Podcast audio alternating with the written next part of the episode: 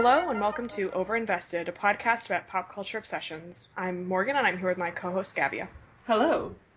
So this week we are going to be talking about our biggest pop culture obsession. It's kind of amazing it's taken us this long to get to this show. It's something we talk about literally every day. It's the most popular show in the country, and that is obviously America. It's the longest running show uh, on television. It's in its 240th season, and it is its last season. It was announced early this year, shocking everyone. Um, we're still not really sure why it's coming to a close, but it's led to a really dramatic season, and we're really excited to talk about it today. In case you somehow are unaware of the history of this program, it has been going on for a really, really long time. It's always been really popular, but in the past few years, with sort of the birth of major fan culture on the internet, and particularly Twitter, it's really taken off in a crazy way. Um, but over time, it's had massive cultural impact, um, inspiring shows like The West Wing, House of Cards, Scandal. Recently, Veep has been a parody, um, but it's really complex, lots of complex mythology over the years, which we're going to dive into a little bit, along with going over what's happening in this season, which is beyond what anyone could possibly have imagined. Um, so why don't we dive into what has been going on this year? Um, so this year there's been a hell of a lot of plot twists, to say the least. Um, but kind of the main arc is the election. Uh, so the two parties, uh, the Democrats and Republicans, go head to head every four years, and it's kind of like sometimes it's interesting, sometimes less so. This year, um, you can kind of tell when like the writers have gone off the rails a bit with a long running show like this. I think it's safe to say that it jumped the shark, but instead of losing all of its viewers, it turned out to be unexpectedly really successful. So sometime halfway through last season, so it was like June 2015, uh, they reintroduced this recurring character, Donald Trump, he was kind of like a comedy character, right? But he's also, you know, there's interesting subtext there. There's a lot of commentary on like male privilege, the economy, that kind of thing, because he's this weird billionaire character. Uh, but he declared that he wanted to be president. And it was pretty clear when he was introduced that this was just going to be like a six or eight episode arc. You know, he's an entertaining character, but he doesn't really feel like a protagonist, and he's not necessarily someone you expect to root for. Uh, but like Morgan said, this whole kind of growth of internet fandom Twitter situation had some unexpected effects and uh, now he's like the fucking king of everything. So he's like he's potentially going to be president. He is the the nominee for the Republican Party, and he has got this tremendous fandom now, this huge audience. Yeah, which, uh, as we said, was not expected. So this is uh, the last season, supposedly. There's some conspiracy theories about whether or not that's actually true, but as far as we know, it is. Um, and there are these long running characters who've been on for seasons and seasons and seasons, and two of the sort of dynasties over the course of the show have been the Bushes and the Clintons, and they brought out for this last season two members of those families, Hillary Clinton, who has been a longtime familiar fan, uh, character, and Jeb Bush, the younger brother of President George Bush, who's not as love Jeb Bush. Great like, character. Absolutely one of my fantastic, favorite characters. Fantastic. he is not as sort of um, well known or popular a character before this season, but they obviously couldn't bring back, you know, W. And it was really expected by everyone that these were going to be the two protagonists of this season. But it turned out that Jeb was not nearly as popular with the viewership as the Donald, as Trump is called. Jeb is a kind of unassuming guy. He's a very funny character. I think we both really enjoyed his appearance on the show a lot. He's just like really entertaining, but he doesn't have the sort of obvious like television value that Trump does. The writing of him was a little perplexing actually. I'm not sure what they thought they were doing, but it became obvious that that wasn't going to work. But people were in denial about it for a long time because it just seemed so impossible that they were going to go with someone like, I think I think we were as well, right? Because like we yeah. spent a lot of time like you know analyzing all of media and like talking about this show especially. And there was this really long period with the Republican like nominee process where they had like a roster of about 15 characters. And there was like no yeah. point for like months and months where we really thought that Donald Trump, we were like, oh, he'll sure be out next week. Like he's clearly doomed. And like every one of those predictions was wrong. And the only kind of thing that really makes me feel a bit better about that is that literally every other commentator was wrong as well. Well, right. The writing was initially kind of baffling, and I think part of that was probably that they were just trying to get everything in in this last season that they possibly could. Like 15 characters vying for that nomination is just ridiculous, right? Like it's too many. That's not just it's just not plausible. And just tying in with a common theme in our podcast, pretty much all of them were dudes. Like yes. there was Carly Fiorina, who I did kind of like as a character because she was just terrible. Um, yes, but but it was all fucking dudes. Right, and she was out really quickly and never a plausible winner. Like no one believed that that was possible at all. But yeah, the rest of them were men, mostly white. Um, and it was just like overwhelming at the beginning. I mean, there were some people who dropped out pretty early on that like was we were doing some research for this podcast, I realized I had completely forgotten like Rand Paul. Like what who remembers Rand Paul? I had forgotten Rand Paul.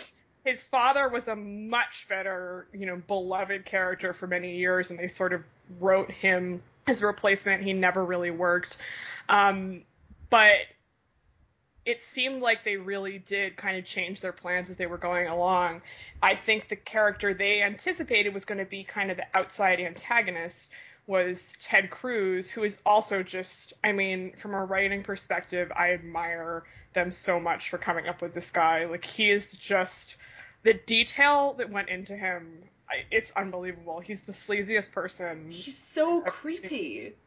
Like he's just just this fascinatingly creepy person, and like the general response to him is really interesting because it's not even like a sort of love to hate situation. It's just like literally no one likes him, but like it's kind of for some reason like he just kept sticking around.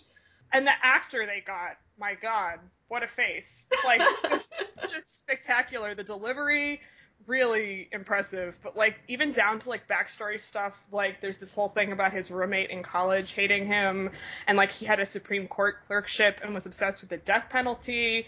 Um, our favorite detail is about right after he got married. Um, I think we might have to just read this. Yeah, this is this is like hands down one of my favorite things from the election that isn't actually terrifying. so he got married to another sort of very impressive professional woman, and apparently after this, again, I'll just read it. When I married Ted, uh, this character says, We got back from our honeymoon and he went off to the store and came home by himself. And I was completely shocked to see that he arrived back at our apartment with literally 100 cans of Campbell's chunky soup. I never bought 100 of anything. This was so shocking to me, so we had a tough conversation about it. I said, You don't buy 100 of anything, much less canned soup. We can't do this. I'll be making things. He said, No, I know you. You won't be making things. So the next morning, it was a weekend morning, I loaded up our car before he woke up and returned every single can. And when I got home, I called my mother just to make sure I'd done the right thing as a newlywed, and she emphatically disagreed with me. And so when Ted opened the pantry, I had to quickly tell him that I would go back and buy those cans again. I mean, the level of character detail in that. I can't, like, I can't conceive of that being a thing, right? Because it's like, oh, we've got this like strange marital dilemma. My husband bought hundred cans of soup, and now I don't know what the correct response is. And it's like, there really isn't any correct response. And the thing is, like, it feels like a warning sign, but also you can't divorce your husband because he bought 100 cans of soup, because then you're the crazy one.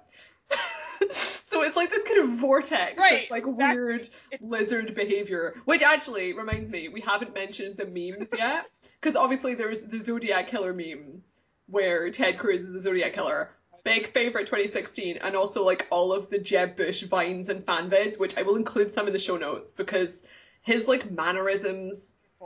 He was this incredible combination of sort of low key banality. Like he was clearly, you know, when you get this impressive royal family, there's the son who isn't necessarily, you know, stupid or whatever, but just like isn't successful, like they don't have any charisma, and he's like forced to be the prince of this kingdom, and it's like you can't do anything, you can barely talk. And then when you point a camera at him, sometimes he'll just he'll just sort of flop over. It was really really no contest for Trump and his enormous manly hands.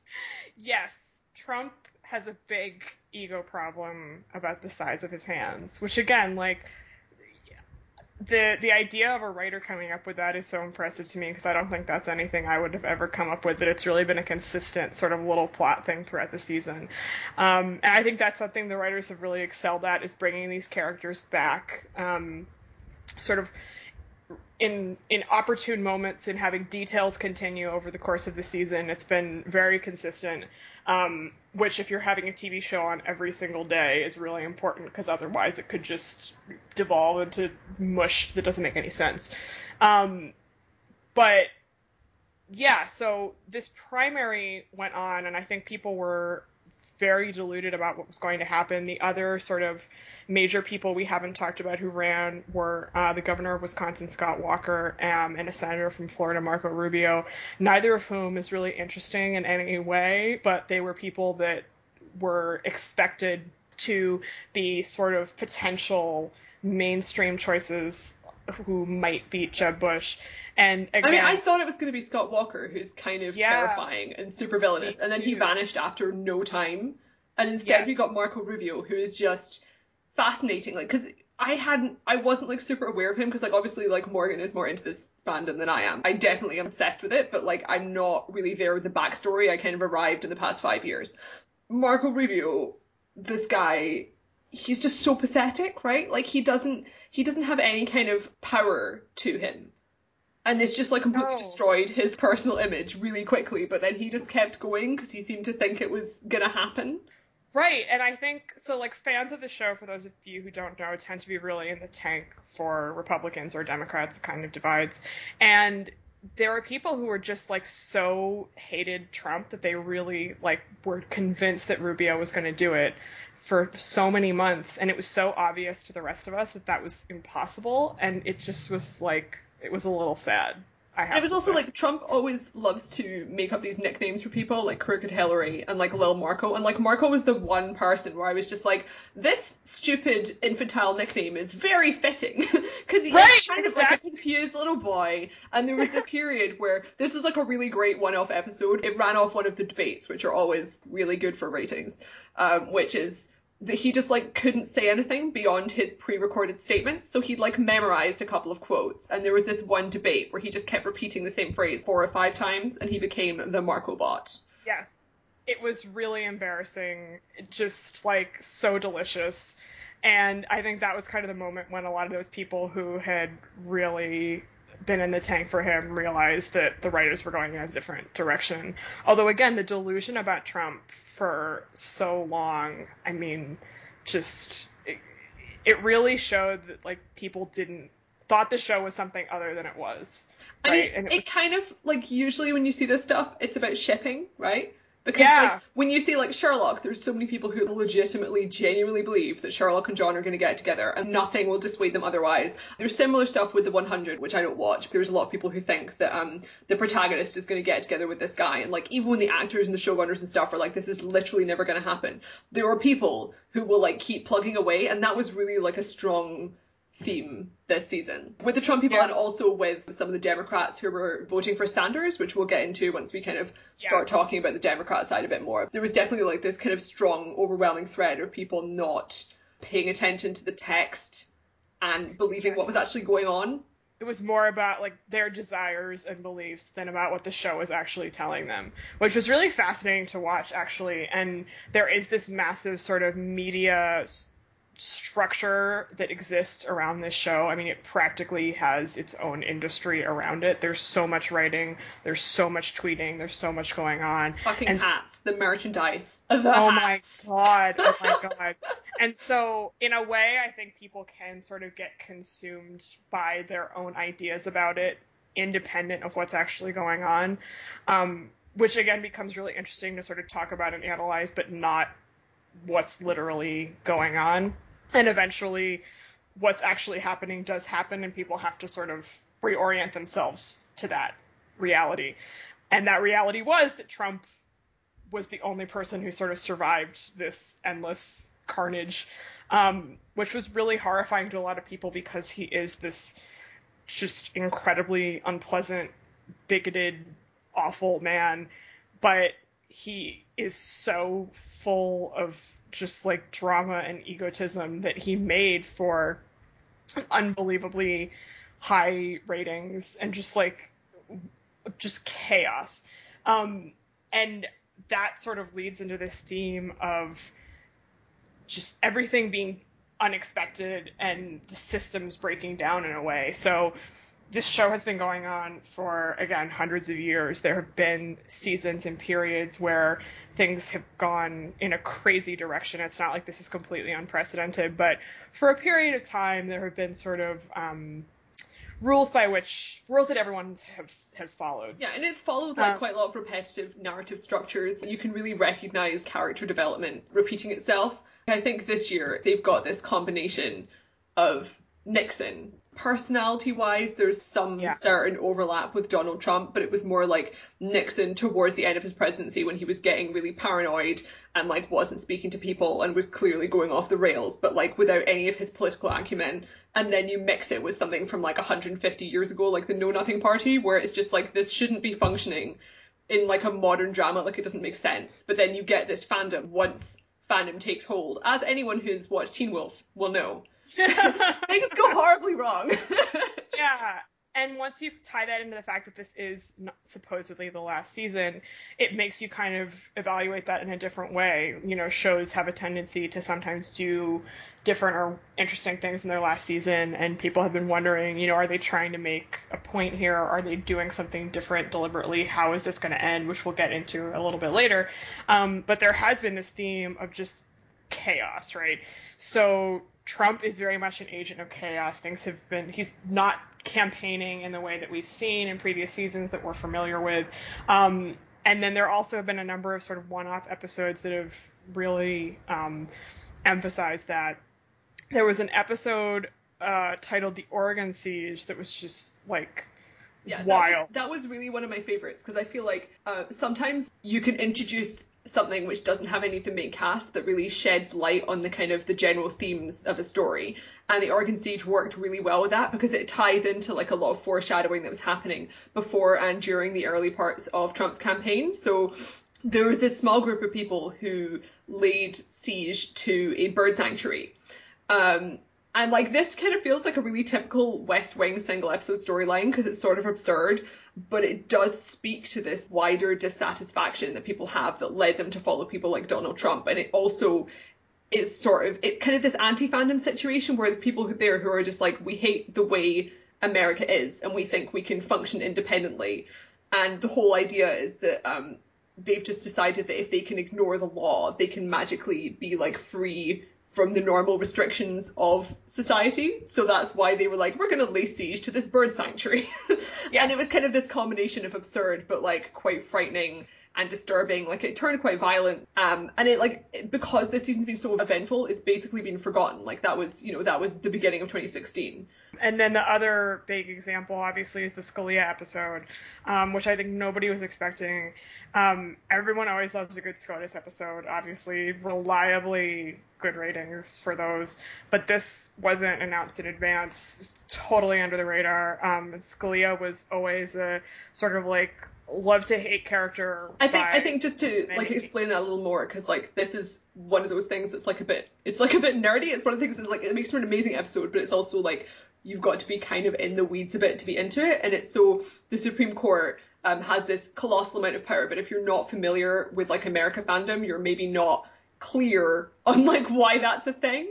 Um, but the whole idea is that you have nine justices and uh, when one of them dies, they have to be replaced or they retire. But because it's one of these sort of very weirdly old fashioned things, they tend to like hang on to the bitter end. And if it's happening during an election year, it doesn't actually influence people's votes, but it can like influence the political landscape a lot. And what happened is this incredibly conservative judge died, and then all hell broke loose. Yeah, um, and so their decision to kill him off was again really unexpected. He was this uh, very popular character, whether you loved him or hated him, really distinctive person. Um, and then what that led to was President Obama um, nominating this other character, which now can't get confirmed because the Senate has to confirm a judge or justice rather. Um, and it's added this whole other dynamic again of like chaos and nothing happening the way it should.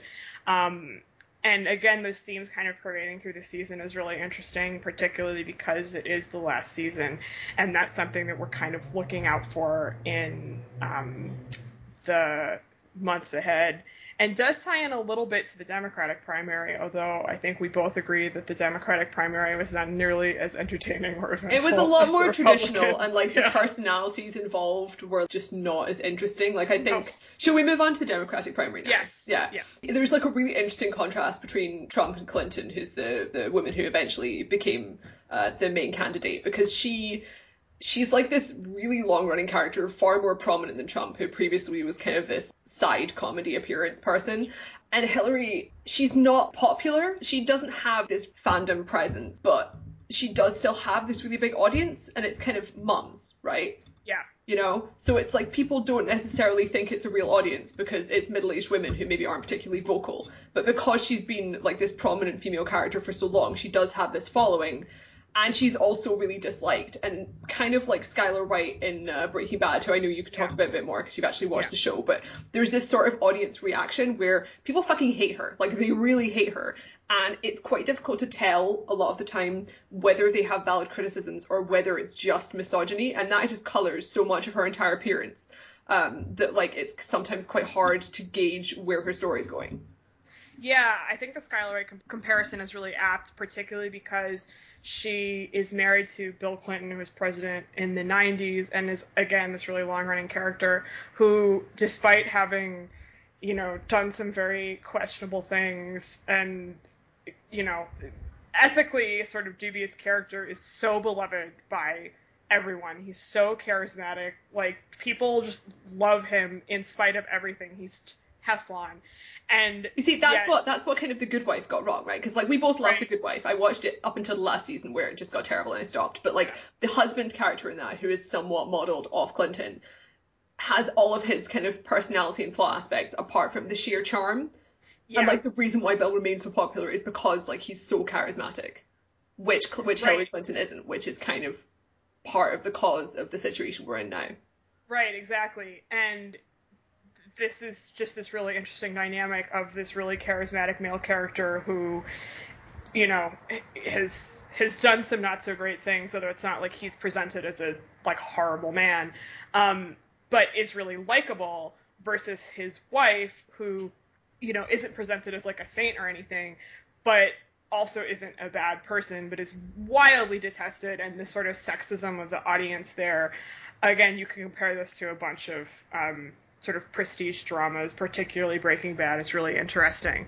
Um, and then the way they chose to do the race also, I think, kind of emphasizes that. They introduced uh, an opponent for her, Bernie Sanders, who was this incredibly minor background character.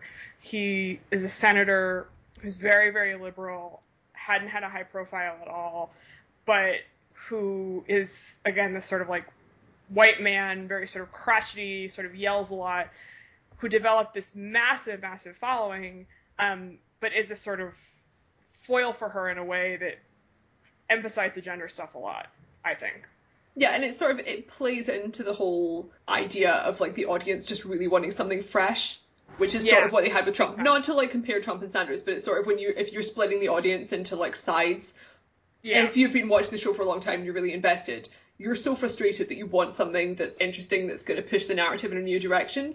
And for like a lot of people, that was Bernie Sanders. And then you had this like conflict between the two of them that was so tied up in sexism. It got Yeah. really messy quite a lot, especially within the fandom itself. Yeah, definitely. And fans of Bernie, obviously, it was a wide range of people, and I this wasn't everyone, but there were a lot of his fans online on Twitter in particular who were just really vicious and unpleasant, and that again was sort of an interesting um, development in sort of the internet in the past few years that not that this is like a new phenomenon, but it's something that you can see more obviously than you could in the past. Um, and definitely has to do, I think, with the fact that he was running against a woman. And you had a similar dynamic, I think, with Trump, again, not to compare or equate the two of them, when it became obvious that Clinton had won, and it, at a certain point did become obvious, a lot of those fans, though not the majority by any means, simply refused to believe that this was the case. And again, it's sort of like refusing to engage with the text and instead like just deluding yourself. And it went on for a long time, and I think there was all this sort of fighting going on outside of the show, which was interesting to analyze, but I think very frustrating to a lot of people. The thing about the Democrat side is like obviously it's so much less action packed, and part of the reason why people kind of got so disillusioned early on before Sanders really became a big thing is because the main drama for Clinton was this incredibly boring and frustrating subplot about emails, which yes. is like, first of all, if emails are your topic, it's fundamentally not interesting. And yes.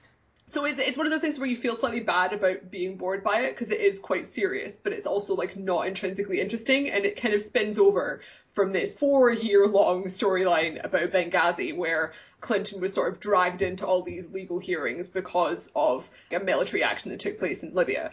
And the email subplot is a kind of spin off of this where she had emails in a private server and everyone basically has been arguing about it for ages and it's kind of got to the point where like it's hard to gauge to what extent this matters even though it's baked into her entire public persona now.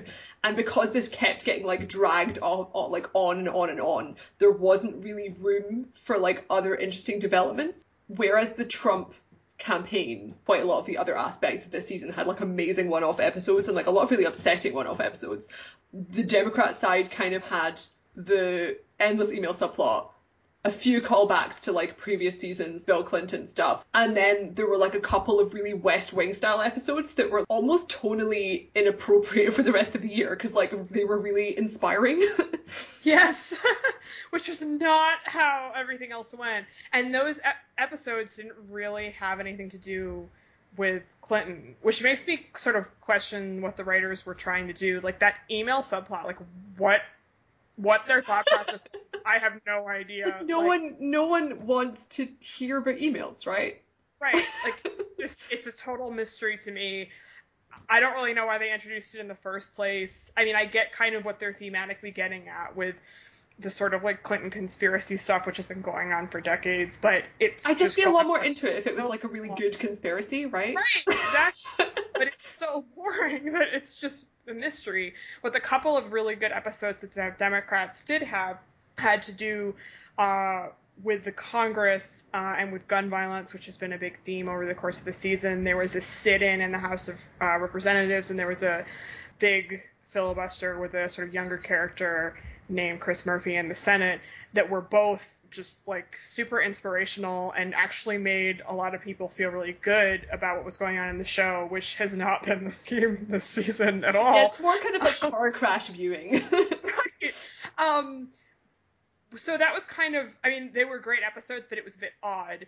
But they did, the way they did kind of tie in was that they let they contributed in a very different way from a couple of those Republican episodes that we talked about to this feeling of I don't want to say systems breaking down exactly, but kind of a little bit of chaos, right? So this sit-in in the House of Representatives, people were literally yelling at uh, House Speaker Paul Ryan when he was trying to call the Florida order. They were using their cell phones to like broadcast from inside the House floor, which isn't allowed this is stuff that never ever ever happens. And like filibusters do happen but they're not that common. And this one went on for a really long time. I mean this episode literally went on for like 14 hours which is pretty unusual. Um and, and also so, like the kind of the Chris Murphy aspect of that, like it's kind of like they finally added a new character. Because right. one of the themes this year is like they did add like a bunch of characters who weren't really known before, but they kind of left really quickly and didn't really engage apart from Trump, who was, like I said, this really long running character. And with the kind of filibuster, um, like this double episode of The Sit In and Chris Murphy's filibuster, you bring in this old character, John Lewis. Literally everyone loves him. He's like an amazing yes. character. Um, he's like not at the point in his narrative where he's going to become the protagonist. Whereas with Chris yeah. Murphy, it's sort of like a decade ago when they brought in Obama and people were like, holy shit. yes, but then this is also very peculiar because it's the last season. So this is kind of what's making people have these conspiracy theories about whether or not it's actually going to end or we're going to get a spin-off or what's going on because this guy was so charismatic and compelling. Like you would think you would want to continue to use him on a show so it's all very unclear what's actually going on. But again those episodes were kind of out of the theme of the whole season in a lot of ways. The sort of bigger themes of the or sort of questions that I think people have about that side of the show, the Democratic primary, were stuff to do with a lot of representation. And we talk about sexism and sort of race issues on this podcast a lot.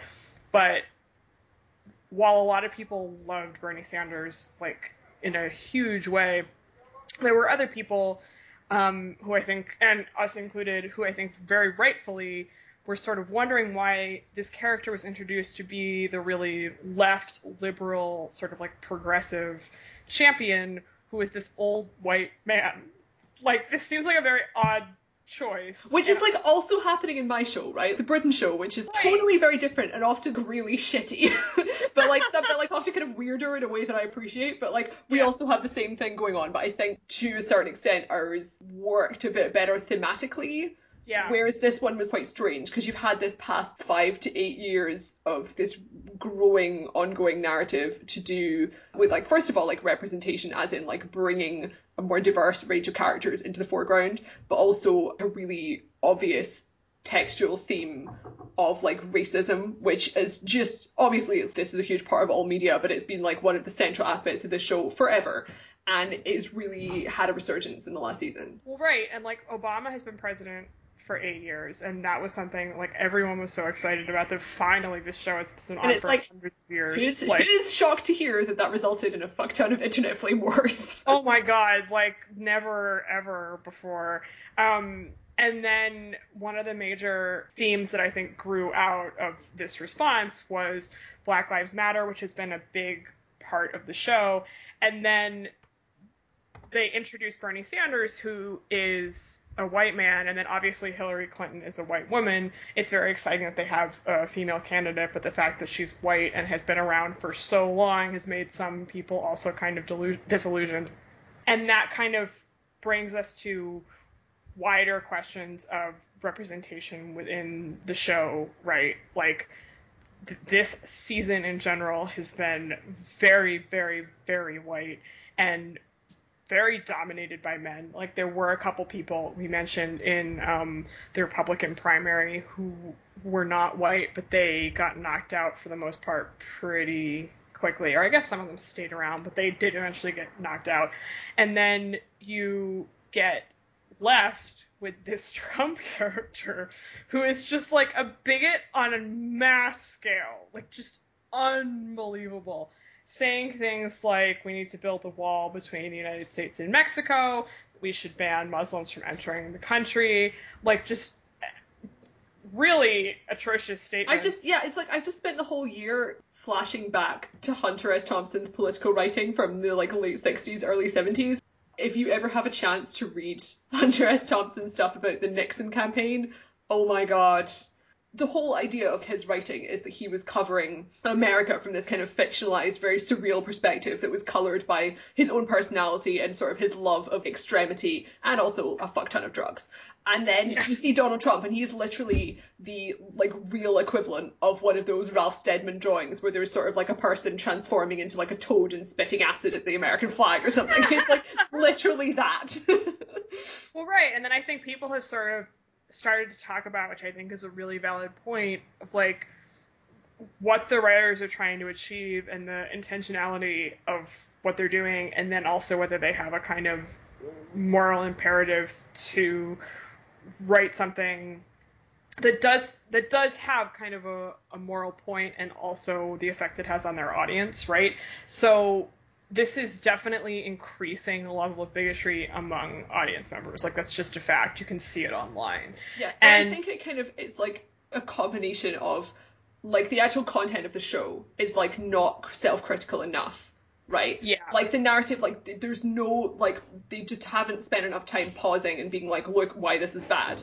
Um, and then also like the coverage, like especially because there was there was this really really long period of several months where people thought that he was just a joke, and like to a certain extent, Right. a lot of people still do. There's just no commentary, so you get this situation like with the Fight Club movie where people watch Fight Club. I mean, guys watch Fight Club, and they're like. Wow, like wasn't that like a really great film about anarchy? Because there was only like a five minutes of commentary at the end being like, maybe this is bad, and everything else is like so subtextual that you need to Right. have like a certain level of critical analysis. I think a lot of people don't spend that much time thinking about this sort of thing. Right. And I think it's definitely possible they are trying to make a point, but I agree that like if if they are, it's not like deliberate enough. And when you do stuff like this, like you are gonna get people worked up. And I don't think artists always have to be kind of like responsible for the reactions of their viewers because you can never fully anticipate that. But when you're doing something as completely obvious as Trump, who again is this just like bigot on a mass scale. Like I get that he's entertaining and he gets ratings, which they clearly are after. Like that's the reason they're rating this character. But when it's this dangerous, like that's a problem. Like that's really not good. Um, and it's something that now finally people are kind of starting to argue about, but it's taken a really, really long time.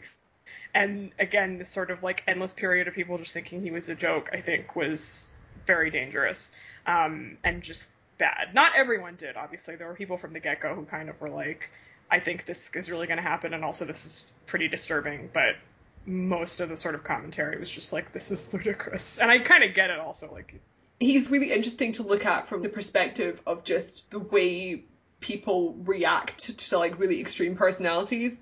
Um, Yeah. Because like the way he deals with these repetitive, really extreme news cycle storylines is very similar to sort of like an abusive relationship or a cult leader where everyone is just constantly kept on their toes for these really dramatic statements and like what horrible thing is he going to do to make everyone feel really stressed next? And then people become weirdly addicted to it and that kind of means that like he gets more coverage and that leads to him getting more popular. And there's also like a lot of elements of gaslighting because one of the main themes of his entire run has been that he says stuff that is like very clearly offensive and insulting and disturbing, frequently just blatantly white supremacist, but it's through like this dog whistle statement kind of way where he can say, Oh, I didn't mean anything by this image of like a Star of David or whatever, or like saying something that's like clearly a sexist statement and then walking it back. And then you've got this situation where white supremacists are looking at what he's saying and being like, isn't it great that he's bringing it to the mainstream? And then like mainstream critics are being like, well, we're just going to neutrally quote what he said. right, exactly. There's a lack of um of like full engagement with the text. I think that has sort of been going on for a while just because the show has been on for so so long but i think does get kind of dangerous at a certain point. point and there is something interesting about what they're doing right because it is so different from what has been the norm for so long and the like sheer absurdity of yeah, and it's also really directed towards people's emotional reactions rather than Right. Obviously all of this stuff plays into emotions because like it's drama and it's politics and stuff but usually there's a lot more logic and rationale even when it's playing off people's bigoted opinions and stereotypes and so on. Whereas this kind of it's just tunneling straight to the lizard brain. His whole thing about just like saying things that are blatantly false and then within the show people just believing it i do think there's a point that they're kind of making there but again the lack of like analysis within the text is what I think is making people on the outside like the lack of commentary going into it, and that I think is the central flaw of the show this season. Um, even if they are trying to kind of go in a darker, chaotic direction toward the end, um, which we'll get to in just a just a minute. Um, first, I think we should give a brief update on what's going on now. We're getting closer to the end. There are just a few months left. We did this episode because sweeps weeks are just over. We've had the big conventions uh, for each party, which are like the biggest ratings hits over the summer, always reliable. Um, and they were really fascinating. From, really interesting to contrast and really Yeah. interesting from my perspective because like obviously britain also has political conventions right but um the republican one they didn't have like a lot of cameos or anything there weren't any like cool celebrities but you did have so much stagecraft and there was loads of people were really predicting like a lot of chaos. There was tons of police presence there. People were expecting riots and so on. And then the Democratic one was like extremely emotional. Like all of the stuff there was just people Yeah. crying for like days on end. Like people in the audience crying, people on stage crying, people having really intense, meaningful speeches. And there's balloons, there's pyrotechnics, and there's Katy Perry for some reason. and then if you look at like the British version, it's literally just like someone standing on the podium saying stuff. And last year, the Conservatives tried to have like a modicum of stagecraft. And they were like, okay, we're gonna pose really impressively in front of these slogans. Um, and they did like power stances with their legs apart, and it just made them look like they were dolls that were gonna fall over. It just doesn't work, right? I remember that. That was so good. That That's was- why the thick of it is so good. Like there's there's like, and also when you can kind of compare these kind of spin-off slash fanfic shows like um like House of Cards, right? Because like the American House of Cards is very like sexy and dramatic and filled with exciting plot twists and murder, kind of like Scandal. And then the British one is like really realistic and dark and lasts for like six episodes, and then it's like fuck you. oh my god, yeah. But yeah, the like Republican convention was just very odd, although I think in a way very dramatically effective because they brought back a number of the uh, previous characters. The most effective one was obviously Ted Cruz, who we hadn't seen for a while. And then the sort of typical thing is for all these characters to sort of fall in line with the Republican nominee once they've lost. And Ted Cruz came back and gave a speech to the convention where he was expected to do that, but then refused to do that in a really dramatic fashion. And it was pretty delicious for like a character that everyone hates. yeah, it's like one of those hilarious Like- plot twists where like it's kind of like you feel like you're being tricked into like supporting something so deplorable because you're like, this guy is awful, but like he's just done the closest thing to a principal stand that anyone has attempted in several months. I want to see like a behind the scenes cut out scene or something where he's just sitting around in like the green room with his feet up eating straight out of a can of soup with a plastic spoon laughing at like Trump's reaction it would just I, I fucking want it I want it Yeah. So that was great. And then you also had appearances from Trump's children, who are just like bizarre robots, like really unsettling, very strange. So that was, and then he gave this speech that was just like, everything is terrible and like I mean, that was the point where the Nixon stuff really came into play because he was just directly ripping off this kind of Nixon law and order speech where he's talking about, you know, there's a crime wave, and it's like, but there isn't a crime wave. you you Right. just made up a crime wave. it's really odd. And then totally different from the Democratic convention, which was very sort of like optimistic. They had all of these celebrity cameos, which is normally how it works. Like they get celebrities from like actual Hollywood to come in and, and they sort had of guest the show. Like cosplaying as an angel. Yeah, well, they kind of borrowed something from Scandal, which obviously is a sort of ripoff of this show. Had her all dressed in a white suit, very effective. Um, it was much more diverse than the Republican convention, as expected. Bill Clinton made his most extended appearance uh, so far this season, looking like he was having absolutely the time of his life. Then he cried at one point. He got very excited about the balloons. yeah, I, that one viral online big time. Uh, Obama made his most extended appearance this year, gave a speech that made everyone cry, myself included. Just like really great television. But now we don't know where things are going to go next. And there's normally sort of a way you can predict things from this point, at least in a general sense. And this year, I feel like I mean, I feel like yeah, there's like there's only really a couple of things we can predict, which is like the finale. Obviously, there's the election section, which is like not for another three months. There's also the Olympics are happening pretty soon, which is one of these sort of one-off episodes you get every few years, and that is going to be a clusterfuck. And Yes. then there's this subplot that's been there's actually a couple of subplots that have like been going on and are about to come to a head, and one of them is Zika, which was introduced like at the beginning of the year, and Yeah.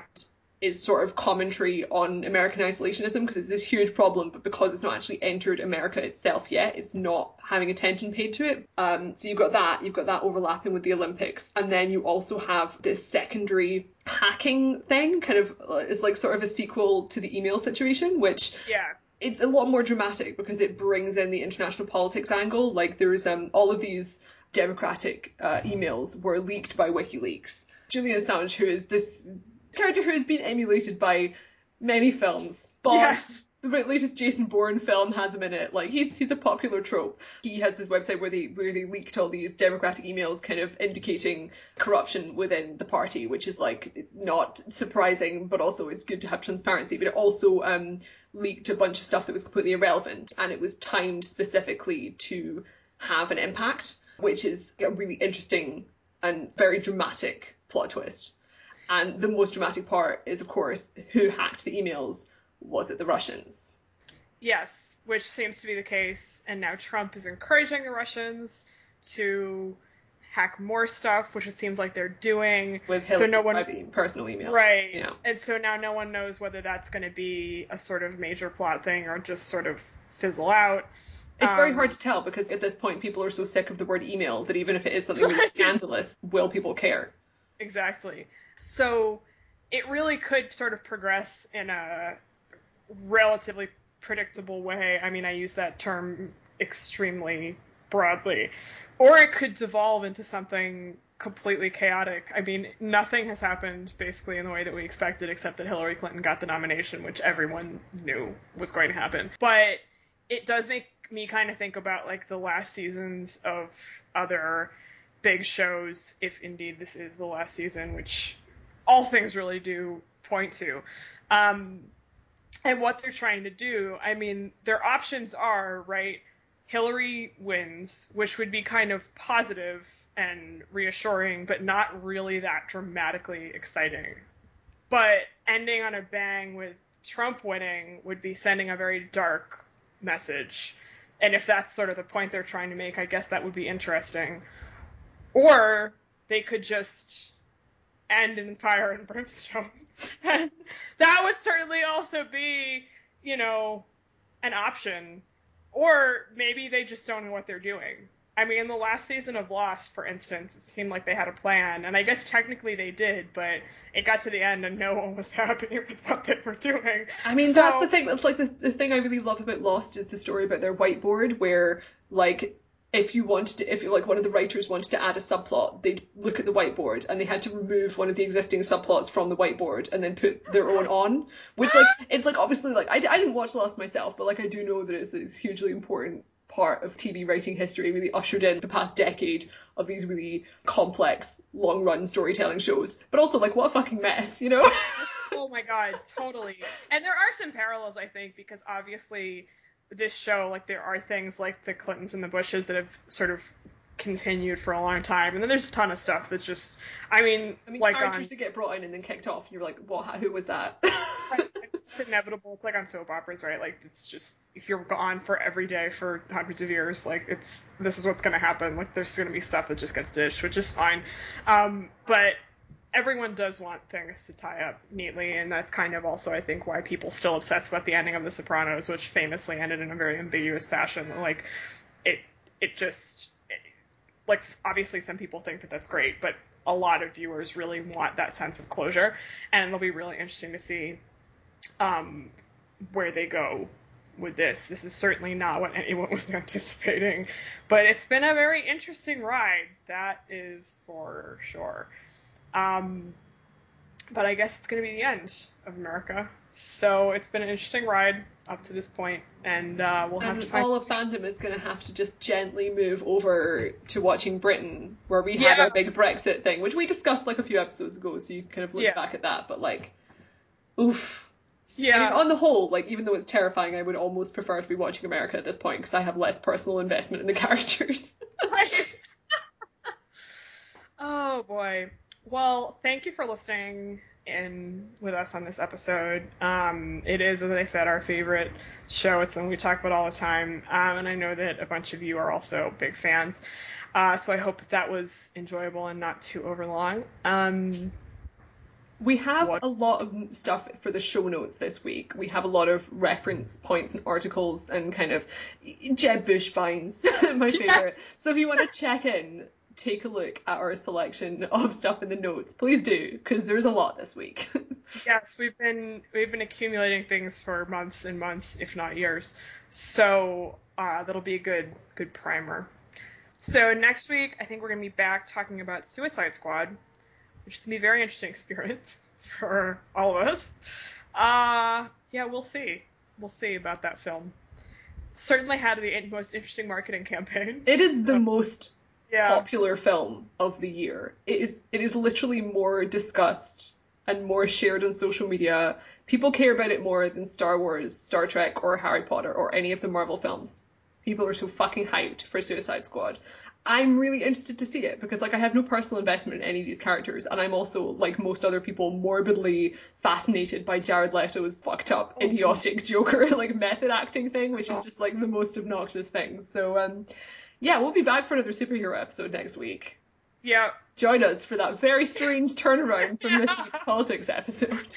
Yes. So again, thank you for joining us. If you enjoyed this episode, as always, we would love it if you could give us a rating or review on iTunes. It's how we find new listeners. And you can also find us on overinvestedpodcast.com, on Twitter at overinvestedpod, and on Tumblr at overinvestedpodcast. See you next week. Bye. Thank you.